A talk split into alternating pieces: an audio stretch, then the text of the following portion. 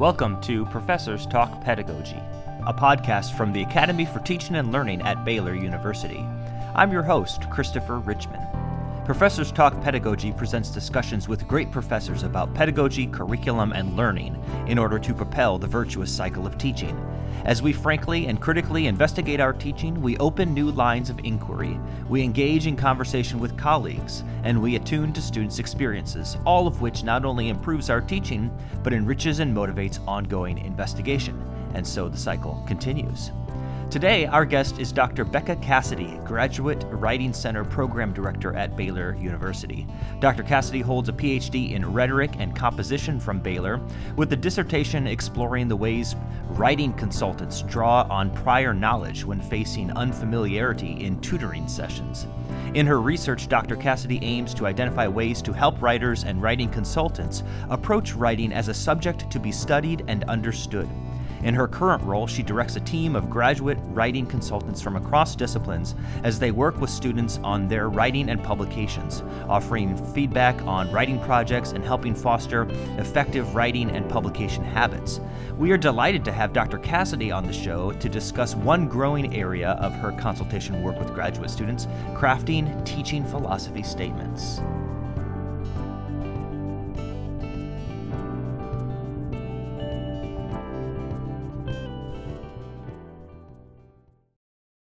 All right. Becca Cassady, thank you for joining the show. Thanks for having me. We are talking today about teaching philosophy statements, and even though this is, of course, something that faculty in general deal with uh, to some extent throughout their careers, uh, we're especially concerned about the graduate student experience because the stakes are pretty high when it comes to applying to jobs and having all the documents. And we see increasingly that that search committees and institutions are asking for teaching philosophy statements from applicants. So as we talk about this, I kind of want to you you've heard me talk uh, talk about this in different settings, but I kind of want to clear the air about some maybe concerns or caveats that we should sort of say at the beginning when it comes to teaching philosophy statements. And I sent you these uh, ahead of time so that you could sort of see where my my brain was on this, but I want you to to jump in on this. I've got four caveats or concerns when it comes to teaching philosophy statements for the sort of let's just think of like the typical graduate student who is on the job market as we say the first one being that it this is a genre of writing that that the person writing it has almost zero familiarity with very little familiarity with it.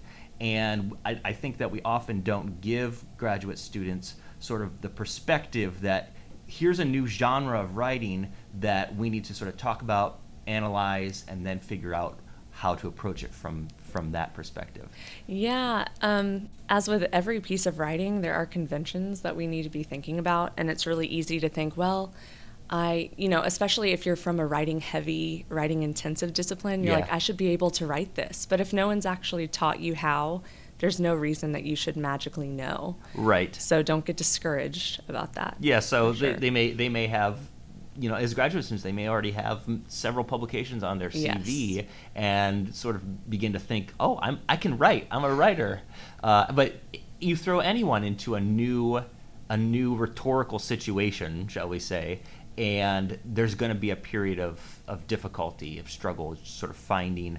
You know, when, when I when I go to graduate student gatherings, I'm often invited to give some kind of talk on teaching philosophy statements, and I say, what if someone said, you know, write a haiku and it's supposed to be like a great haiku and all that they did is give you like one example of a haiku and all of a sudden you're just supposed to produce this thing and you and you really don't understand not only the mechanics of it but like how to make it sing like what makes a good Yes. haiku Yeah, yeah. I think it's just really important also to use models um, when you're looking at new genres like this too. Yeah. So if you can get your hands on some some teaching philosophies from other people too, that's a big help in learning. Yeah, because you always want to balance the here's sort of the rules and the conventions with here's how those things were actually sort of playing out in someone's you know in the wild, as you might say, like actual uh, documents. So this idea of genre is one uh, concern that I just think that we need to put in the in the forefront. Another one is a little bit. Uh, more difficult just because it's more multifaceted in its implications and that is that we that we being the academy we ask graduate students, those on the job market, to produce these teaching philosophy statements when they really have little or sometimes no real teaching experience. Uh, a lot of times in STEM, for instance, you know, they've, they've, they've led labs, but they didn't have the experience of like creating a whole course on their own or or writing a syllabus or creating uh, assignments, thinking about the alignment of objectives and assessments and all those things that we know go into thoughtful, reflective teaching. And yet we say, let's give me a document that shows you know how to do all of this with zero, Yeah. zero or very little experience. Yes. what are the various implications of that from your perspective? Yeah. Well, I would just say you need to try to capitalize on whatever you have. Yep. So I would emphasize any guest lecturing or guest teaching, draw on those, uh, familiarize yourself with teaching literature. Um, so, like what what is said about teaching in the field, the scholarly um, implications and those discussions, and think about what you would do. But I do Mhm. agree. So, for example, in my program, we started teaching like a 2 2 load in our second year. Yeah. And so we have a lot of experience, but even in that, um, a lot of it we didn't always develop. We didn't develop that from the ground up, right? We we were handed a curriculum Right. and then, you know, modified it. But Mhm. even then, be thinking about what what am I believing about teaching? And, Yeah. and so it's hard sometimes to to get to the root of that, Yep. even when you do have that experience. as a graduate student, I had in in religion, I had probably by comparison quite a bit of freedom to you know craft my course Mm. from the ground up and and think it think it all through. But even in that setting, I was given a list of I think half a dozen textbooks Hmm. that I had to choose from. And so even something as simple as that, that that uh, that a, a, a full time kind of permanent faculty member um, would just take for granted, like, well, I can, in, in many circumstances, I can choose whatever textbook. You know, there are some STEM departments that might, you know, have agreed upon a common textbook, but in most situations, you've got that freedom to make those choices and then reflect on what worked and what didn't.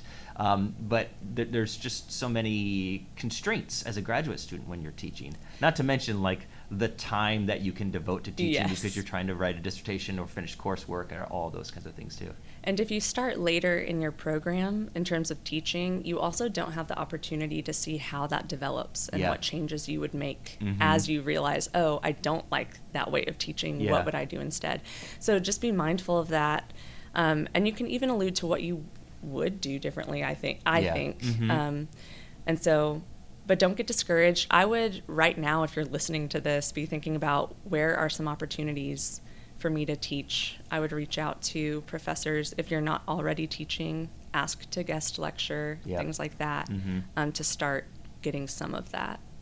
It's so interesting that you say if you don't don't have uh, experience teaching until later on in your in your graduate student experience because I think uh, you- you're coming from our English department where they you do teach you know quite a bit pretty early on and in some of our other disciplines it's not till year five or something like that. Do you have any thoughts about like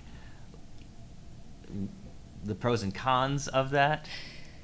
Oh goodness, that's I feel like that's a whole can of worms. Um, Let's open it. I do. Let's open it. I think, um, I think it was a great learning experience for me to be able to start early on Mhm. and, and to get all of that experience. I did have to devote a lot of time to it. Yeah.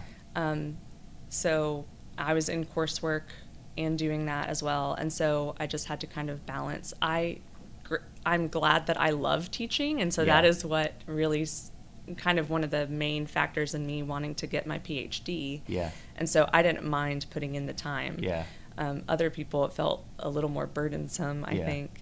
Um, but also, I do think there's value in starting early and being able to develop as a teacher because you have a there's an identity as a teacher that's Yes. different from your identity as a researcher Uh-huh. and a student and so to be able to develop that Yeah. i think is really valuable Yeah. um, but again don't get discouraged if you don't have that early on because then you can really focus on your research and Yeah. then how that then plays into your teaching Yeah. um, which is something we can talk about later in this podcast but um, Yeah, and it's Yeah. different. It's different for every person, you know, because you're developing, as you say, like these different.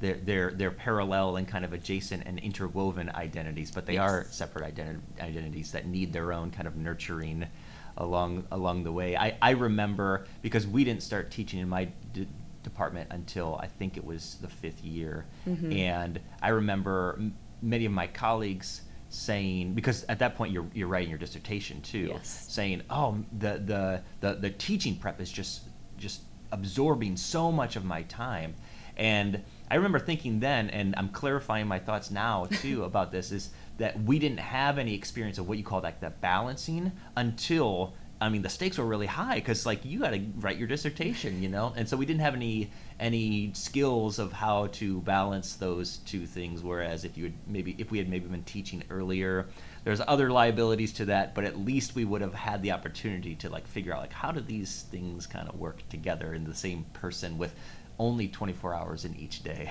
yes no i would agree with that So one of the real sore spots for me on on this is uh, writing teaching philosophy statements. Uh, you know, because I spend a lot of my time just thinking about teaching and thinking about how to communicate effective teaching practices to people, and I feel as though you know I've been in my current position at the ATL for a little over five years. I feel like I'm only just now developing a philosophy, like a true philosophy of, Yep. of teaching, uh, and yet we ask students, and this goes back again to to e- experience, but just in terms of like sophistication of uh, of the thoughts, not just the writing, but the thoughts too about teaching. The the, the inexperience, the, the unavoidable inexperience there, and how do we kind of if we're on the end of reading these documents for as a search committee, like how do we read them generously and uh, still kind of expect something important to be said out of these? Any thoughts about that? Well, I would agree. I mean, even as a grad student who was applying places, I still felt like I was writing my teaching philosophy and I was like, what do I What what, am my- I saying? Yeah, what right. what is my philosophy? Yeah. And so um, honestly, and I I was going to talk about this later, but I think one of the biggest things is before you even start writing your philosophy statement, be brainstorming these very general questions that seem basic, but we don't often articulate for Yeah. ourselves. So things like, how do people learn? Yep. How do I facilitate that learning? What goals do I have for my students? Why do I teach the way that I do? So those bigger, broader categories, and then even more specific. So then, what do I implement in the classroom? Are these things working? How do I know that they're working? Um, what effect do these things have on my students? So these bigger things, before you try to like craft some beautiful statement, Yep. you need to be thinking about those things more broadly Yeah. so that you can then connect it to actual practice. Yeah. Yeah. Um, so that's, but it's it's difficult again if you don't have the ton of experience, but you you still need to be thinking about your ideas. What do you think learning is? yes. What do you think needs to happen in Yeah. the classroom? And that can kind of help shape that a little bit. So for your own self, you need to clarify these thoughts, and then when it comes to to articulating them, putting them into a document, there's the additional challenge of of you know in, in your field in rhetoric and composition like you know audience matters so much you send them off to these search committees and you don't really know like how sophisticated their understanding those readers their understanding is of things like how people learn and effective pedagogy. And you might get people on the search committee who have really pretty poor understanding of these things and are looking for stuff that really doesn't belong. it's a it's a it's a real difficult situation, I think. That's why this is under the table of uh, under the heading of like caveats and concerns. I would agree. And to that, I would say there's only so much you can do. Yeah. You need to do your best to really lay out not just what you do, but why. Yep. And I think if you can justify that Yeah, and show Mhm. why that works, then that helps alleviate some of that. Yeah, yeah. So to some degree, it becomes uh, an argument or pers- persuasion, and I think that's best. Uh, we could we could talk about this in other in other from other angles too, but it's best to maybe like avoid the buzzwords that don't really mean anything, but instead take that opportunity to say, well, if, if I'm tempted to say something like critical thinking in this document, like what do I really mean by that, and how do I really make a case for that thing being important? And then maybe you come around to persuading your reader, you know, of, of what you or initially would just have said as critical thinking. Yes. Yep.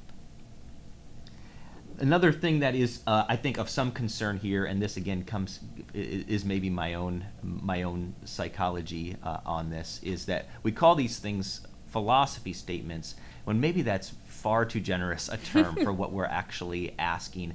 Um, you know, true true philosophy has a, a necessary kind of um, freedom to it, an unboundedness to it. But you know, anyone who teaches in higher ed, and well, in any formal education setting, for the most part, there's there's boundaries everywhere you look. You know, there's uh, there's the semester schedule. There's the three day uh, three day a week versus two day a week. There's uh, in some departments there's expectations of midterms and finals. Even when you walk into a classroom in higher ed, if you know you probably don't have much choice about what room you're teaching in, so you might get a room with that that has very few affordances for things that you might want to do, like active learning and things like things like that. So, you know, if you've got a classroom with chairs bolted down and no and and no extra room for students to actually form groups or that kind of thing, like all the philosophy in the world doesn't can't can't overcome some of those things.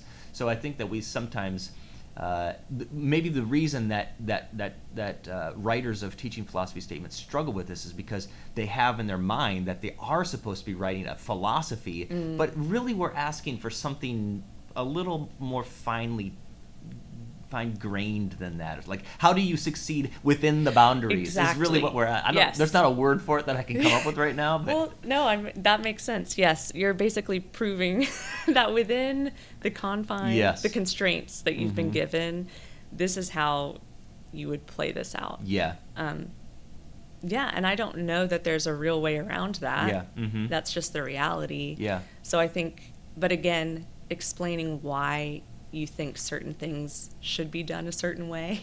yep, Um, I think that's important because wherever you're going, the constraints might be similar, but they might not be. Right. And Mhm. so you need to show that adaptability as well. yeah.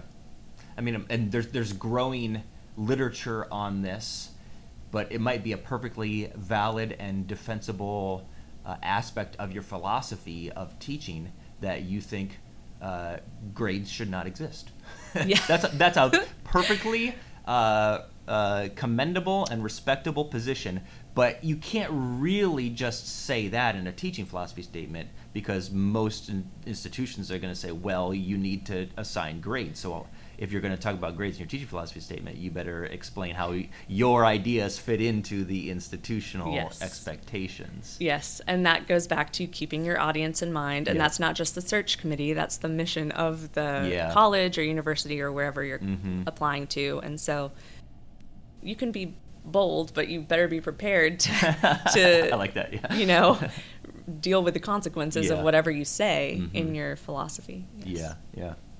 So let's let's make this a little bit more concrete now, and just in terms of the consultation work, uh, students come come to you and your consultants looking for help with their teaching philosophy statements. What do you see are some of the things that are maybe the the, the common uh, obstacles or problems in these that that are kind of easy to you know just right the ship sort of quickly. So some of the the easiest things I would say might seem small, but things like word word choice and being Mhm. economical with your wording are things that if you just go through with a fine tooth comb, those are very impactful things that you can change. So things like you don't need all these long adverbial phrases and this wordiness. You have a very short amount of space, small amount of space to say a lot. Um, so get rid of those things. Um, things like, as well, gushy language. Like it was an honor to have had the opportunity to lead this group. Yeah, Just yeah. say I led. Yeah, because yeah. it's not some miraculous, like Mhm.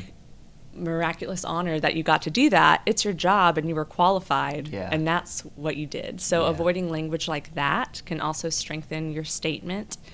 Um, and then another thing is to avoid vague language. So you were kind of talking about buzzwords Yeah. earlier. Yeah. So ask yourself is there I would ask myself is there any professor who would disagree with what I'm saying? So if if all of my paragraphs are saying vague things like I want to foster understanding or I want Yes. to I Mhm. want students to engage with the material I don't think any, you know, every other person is going to agree who with that. so, Right. um, get away from that vague language or things that might not mean anything like critical thinking Yeah.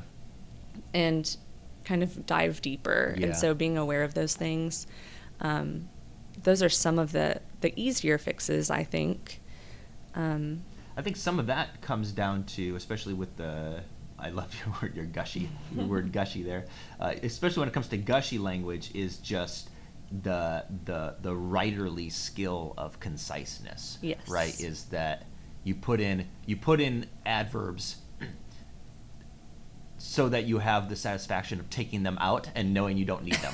I mean, that's what I've come to appreciate Right. in my in my process of writing. You put them in because they feel right in the moment when you're writing them, and then you have to learn to love the the backspace button on those because it really does just com- you're, you're trying to communicate the ideas and adverbs and adjectives stand between uh, the, the ideas and your reader They- Yes. they, they, form a kind of a, a screen And I would also say, and this is for every type of writing that I see, people are very attached to what they've written mm-hmm. and they hate cutting things. yeah And at the end of the day, writing is a generative process. So as you write, you're coming to the ideas that you're actually trying to say. Yeah, and yeah. so it's okay to get rid of some of the stuff that's in your first early draft because Right. it no it served its purpose mm-hmm. to develop those ideas and now you need to get rid of it because your reader doesn't need to see that. yep They Mhm. need to see that that final the good nuggets of what you're actually trying to say. yeah So yes, the so the simple things like word choice, those actually make a huge difference holistically. yeah Even though it seems minor. Do you think there's any difference in uh, in in uh, the discipline that the writer is coming from? I think I'm gonna kind of lead lead you on this, um, but you can totally disagree. I, because I've I've been asked to give feedback on several graduate students teaching philosophy statements, and I think that I've seen more problems with the gushy language from STEM folks, and I don't know if it's because they're just like really excited to kind of like have a first person voice for once, you know, when Yeah. their discipline really denies them that and and and favors you know more of a cold analytic style of writing. Um, I have a very small sample to, to make this claim on, but Yes, I wonder if part of that is just because it, sadly, I think a lot of STEM programs don't emphasize writing enough and so they just don't talk about writing yeah, and what needs to happen. Whereas in a field like English, we talk about it constantly. Right, yep. And so um, we know when it's appropriate to use maybe gushier language mhm. versus to just stay the course. Um, but I don't. I think a lot of it too is the individual writer. I've seen some excellent STEM writers Yep. who just, you know, because they're used to writing lab reports and things like that, they just get right down to Yeah, it. yeah. So I think it it's also probably based on the individual. yep, Um, and I also would say that even reading models. So, for example, there's a model that we have in the GWC that is from a poetry professor. And so she includes like a couple lines of poetry in the beginning yeah, and, you know, brings it back to that at the end. So things like that, I don't necessarily think are gushy, but they certainly wouldn't be appropriate in some other settings. Sure, yeah, Um, yeah. It's very content related, very you know, people in that discipline would think that's great, Yeah. whereas in others it would be a little taboo, I would say. So, do folks come to you and your consultants with particular questions in mind, particular problems that they uh, are noticing in their in their documents, or do they just say, "Help me"? do they No. know enough to know what to ask? That's a great question, and I think the answer is no, Yeah. oftentimes. Yeah. So they'll come with complete drafts, and really what they want to know is, did I do this right? Right. yeah. What it- what it- what are they looking for? And they often ask first, like, I didn't really know where to start. So those brainstorming questions that I mentioned earlier are what I point them to before they try to do that. But also, um, they ask like, how do I organize this? Yep. there's unless you've been told there's really not a clear expectation but what i would say to that if we're getting down to the nitty gritty i would say think about it um, in terms of you have this intro that you really need to attract the committee Yep. with at the end of that intro you need a very clear what we would think of as a thesis statement that is Yeah. a very clear statement of this is what drives my teaching. This is what I believe teaching is or should be. And then every paragraph after that needs to tie back to that statement. It Right. needs a clear topic sentence um, that then connects overall. And within those paragraphs, you need very specific evidence. And when I say specific evidence, I'm talking not just the vague kind of so for a lot of literature ones for example people will say things like i strive to create a student-centered classroom by using discussion groups to talk about the readings in each of my classes Yeah. that's great but so do all 200 other applicants Yes, in uh-huh, literature uh-huh. fields so don't just tell me you use discussion. Tell me what are they reading? What kinds of questions are you asking them to think about? You can give examples of those questions. What kinds of insights do they tend to walk away with as students? So, really, um, getting into those examples, that's another question that students ask. If they know enough about teaching philosophies, they'll ask, Am I specific enough? Usually the answer is no. Yeah, and so yeah. then what we get to do, or what my consultants get to do really, is to then ask, like, talk to them about their teaching. Like, Right. well, tell me about what's your favorite lesson that you Yeah. teach, or Mhm. what stands out to you in your course. Yep. And then usually they'll tell us these really rich stories that are not in their philosophy. Yeah. And they need to be Mhm. um, because that's what's going to make them stand out Yeah. from the other applicants. Yeah. As we spent a lot of time at the beginning sort of bemoaning the system of this. But on the other hand, I think also helping the writers of these documents have some empathy for the readers of the document because we're especially now where the, the situation is higher in higher ed as you just sort of mm, alluded to is there's going to be hundreds of applicants for some of these jobs. Mhm. and um, increasingly they're asking for teaching philosophy statements at, at the front end of it not like second or third round of it but like at the front end. So do you really think that th- that this committee is reading uh, is reading carefully 200 some documents they're probably skimming them okay is is the just the reality of it so Mhm. the better your organization is the tighter your writing is the the the easier it is to see what your thesis statement is and the more grabbing the more hooking it is Yes. all the better right because Yes. as you say like that whole standout uh, part of it so the I think James Lang wrote somewhere like the, the the worst thing about teaching philosophy statements is they're so forgettable. Yes. And so that's you know when it comes down to like tell me a, actually tell me a story right in this document. Yes, this is a place you can have narrative. Um, Mhm. You can do some fun things where you link your intro to your conclusion and Yep. use very specific examples. Um, there's just a lot of there is a lot of room for creativity within, you know, while still being kind to your reader, like you said. Yeah. So use your topic sentences to really drive home what is this paragraph about Yep.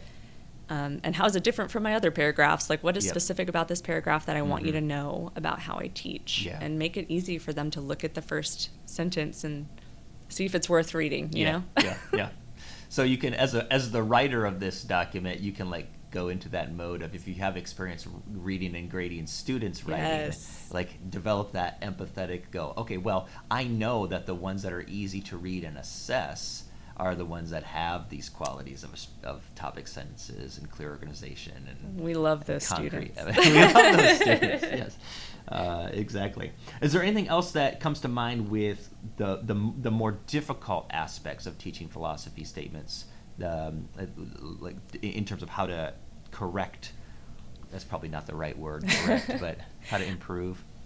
Well, I don't know that I have any great on the spot advice for this, but I did mention earlier having a cohesive teaching and research identity, I Mhm. think, um, is important, and sometimes it can be hard to do without kind of overstating it. Um, I think that's something to think about. I think making your statement cohesive without repeating yourself Yeah. is really difficult. So I think back, I recently, in prepping for this, found my like first draft of my teaching philosophy. It was so horrible. and Yep, yep. basically, And because no all the it, things, yeah. yes, um, all the things that I was just saying about being vague and, Uh-huh. you know, not having strong topic sentences that actually say something different than your other paragraphs. Yes. Basically, I was just saying the same thing over and over again Mhm. with a different example in each paragraph. Yeah. But it's very, you want to show different aspects of your teaching beliefs and Yep. how the, those come together. And so I think being very aware of what is this paragraph saying that is new that I have not yet said? Yep. How does that help them understand me as a teacher Yeah. more? Um, that's something I would say. And then I think we really covered. I was going to bring up being specific with examples Yep. can be difficult if you don't have a lot of teaching experience. Right. So again, being aware of what can I draw on. Yep. Um, and if you don't have a lot of experience, you can you can be honest about that without really being too vulnerable. being um, like, you know, I I'm not really um, I don't really know what I'm doing, but I would hope that I can do X Y Z.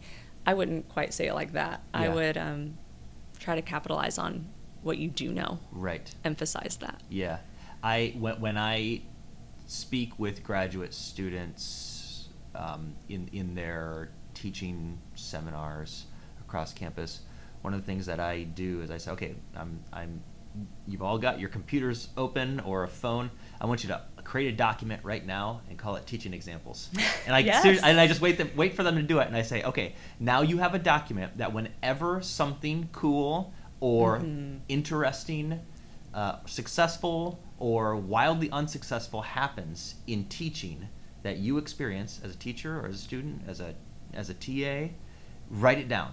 Because when if, if if you try to write the teaching philosophy statement and then try to think about like examples like just cold out of the blue, you're not going to have as rich details and you're going to forget you're going to forget some really interesting things that happened and you're just it's going to be poor in general for it. So having really good examples you you, you won't end up using nine tenths of them but just having them there when you do need to write that document That's a good point too about as a student. Yeah. So that's another way to kind of make up for any lack of experience. Yeah. Is we have we've been students for a long time Yes. at this Yeah. point, and Mhm. so you've experienced a wide range as a grad student. Yeah. So think about that as well. Yeah, that is an aspect that sort of cuts both ways because one of the things that I tell folks too is that you have to remember that that you are unlike most of the students you will teach. Yes. Like you care about this material way more and you know way more. So what worked for you as a student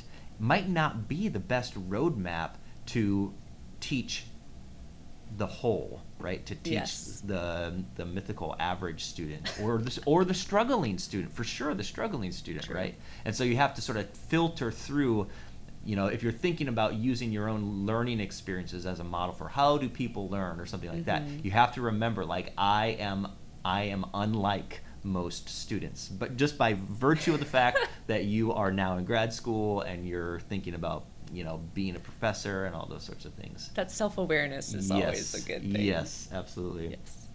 Do you think there's any discipline specific advice for for writing these? I mean, I we can't we can't really tran- transcend our own disciplinary backgrounds and and training. You know, you're coming from English, and I'm coming from uh, religion. But do, what advice do you give for folks when it comes to sort of relating the discipline to the teaching philosophy statement? How should it be? How might it be successfully different for an English person or a chemistry person? I think so much of that again depends on the the committee, what kind of position you're applying to. Is it more generalist? Is it interdisciplinary? What Yeah. kind of position is it? Um, but I do think somehow showing that you're thinking about teaching, and we've talked about this, in relation to your discipline, because you don't teach writing the same way you teach math, Yeah. and you don't teach biology the same way you teach religion courses. So being aware of that and showing your committee that you are aware of that, Yeah. I think is important. And our our consultants, shameless plug in the Graduate Writing Center, we are from a variety of disciplines, and so we try to match people with consultants from at least adjacent disciplines, yeah. so that, like you just said, we will never be experts in STEM fields Yep. or things like that, but um, having someone from that field that can relate, who can relate, is Right. going to be really helpful as yeah, well. Yeah. Some of that will take care of itself to some degree too if you're serious about your examples. Yes. Because that will then show very concrete, discipline embedded, you know, versions of well, what does it mean to do the t- critical thinking stuff in your discipline, right? Yes. that's The the show don't tell. yes. Our lovely cliche Yeah. of show don't tell that we talk about in all of Uh-huh. our writing courses. Yes. That's exactly right. You were starting to allude to this, but let's talk uh, a little bit about the, the the teaching philosophy statement in relation to the other documents that uh, someone applying for a job might be asked to produce. So, of course, like a cover letter, the CV, and oftentimes a research agenda too. There is there you know we have to think about the genre of each of those documents but also know that they're coming to the reader as a packet right and and forming a perspective on this professional individual's identity I think they need to dovetail, but Yeah. not overlap. So, again, each of these documents and like faith statements and diversity statements, they're Mhm. all very limited in scope and length. Yeah. Um, and so you have precious space in each of them to accomplish what you're trying to accomplish. So don't waste that reiterating what you've already said. Yeah. But at the same time, if you have this really strong diversity statement, but none of that is reflected in your actual teaching practices, they're going to say, well, wait a minute. Right. Yep. Is she actually serious Yes. about what she's saying in these other statements? Yeah.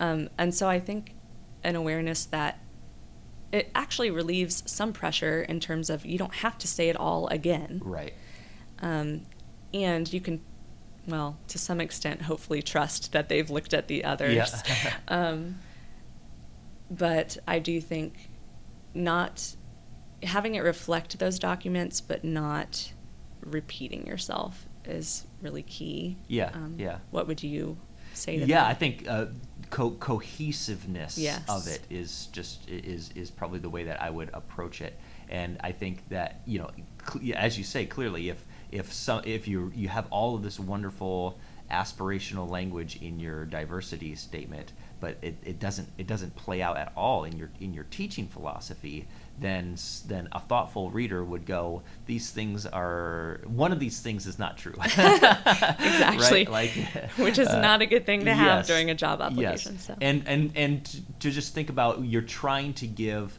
a search committee a robust picture of who you are in all of those aspects of you know in in the faculty life we usually talk about the three-legged stool the teaching the research and the service Yes. and the service part is also you should also think in terms of like institutional um, fit and collegiality and just uh, the the accountability to other folks in your institution and that sort of thing. So you want your all of your documents to say those the, the, to, to get at those three things, but in a way that they can see that one individual, one cohesive individual, is doing all of those things, is thinking all those thoughts, Yes. uh, rather than three different individuals, Yes. or however it might. So one identity, but different aspects Yes. of that identity. Uh-huh. Yes, Uh-huh. Yeah. exactly. Yeah. So, any thoughts about how institution type or or position type would influence these calculations? So again, back to audience. Yeah. Um, thinking about institutions, there are so many different categories. You have like Yep. faith-based versus secular, public Mhm. versus private, teaching or research focused. Whether you're at a you're applying to a small liberal arts college or an R1 huge university. Um, I think that partly, I mean, it very much influences the language, but also the content. So if you're applying to a small liberal liberal arts college, um, you can emphasize small group discussion based classes versus if you're applying to a giant university where you might be teaching courses that are 60 students to hundreds of Yes. students. Mhm. Um, you need to be thinking about how you're portraying your ability to do that. And that's not to say that your experience can't translate, because I've never taught a class of 60. Yeah. Um, but I need to be thinking about conveying to them that what I have done Mhm. will be applicable and I can translate that to that situation. Yep. Um, things like the faith based versus secular institution. If you're going to a secular institution, or applying, you're probably not going to want to spend a whole paragraph talking about how you pray before classes to en- encourage student mentorship, you know, that yeah. kind of thing. Mhm. Um, so I would just think about how they're going to take whatever you're saying. Yeah. Um, and if it's fitting in again with their mission. So, again, and this was with any job application materials, you need to do your work to know what school you're applying to, Yeah. know their mission, look on their website, look at all of their statements and values, and make sure that they could look at your documents and say, this would fit. Right. Yeah. Mhm. Well, any final bits of advice or things that you would, would just put in people's ears as they're working on, on these documents and thinking about them?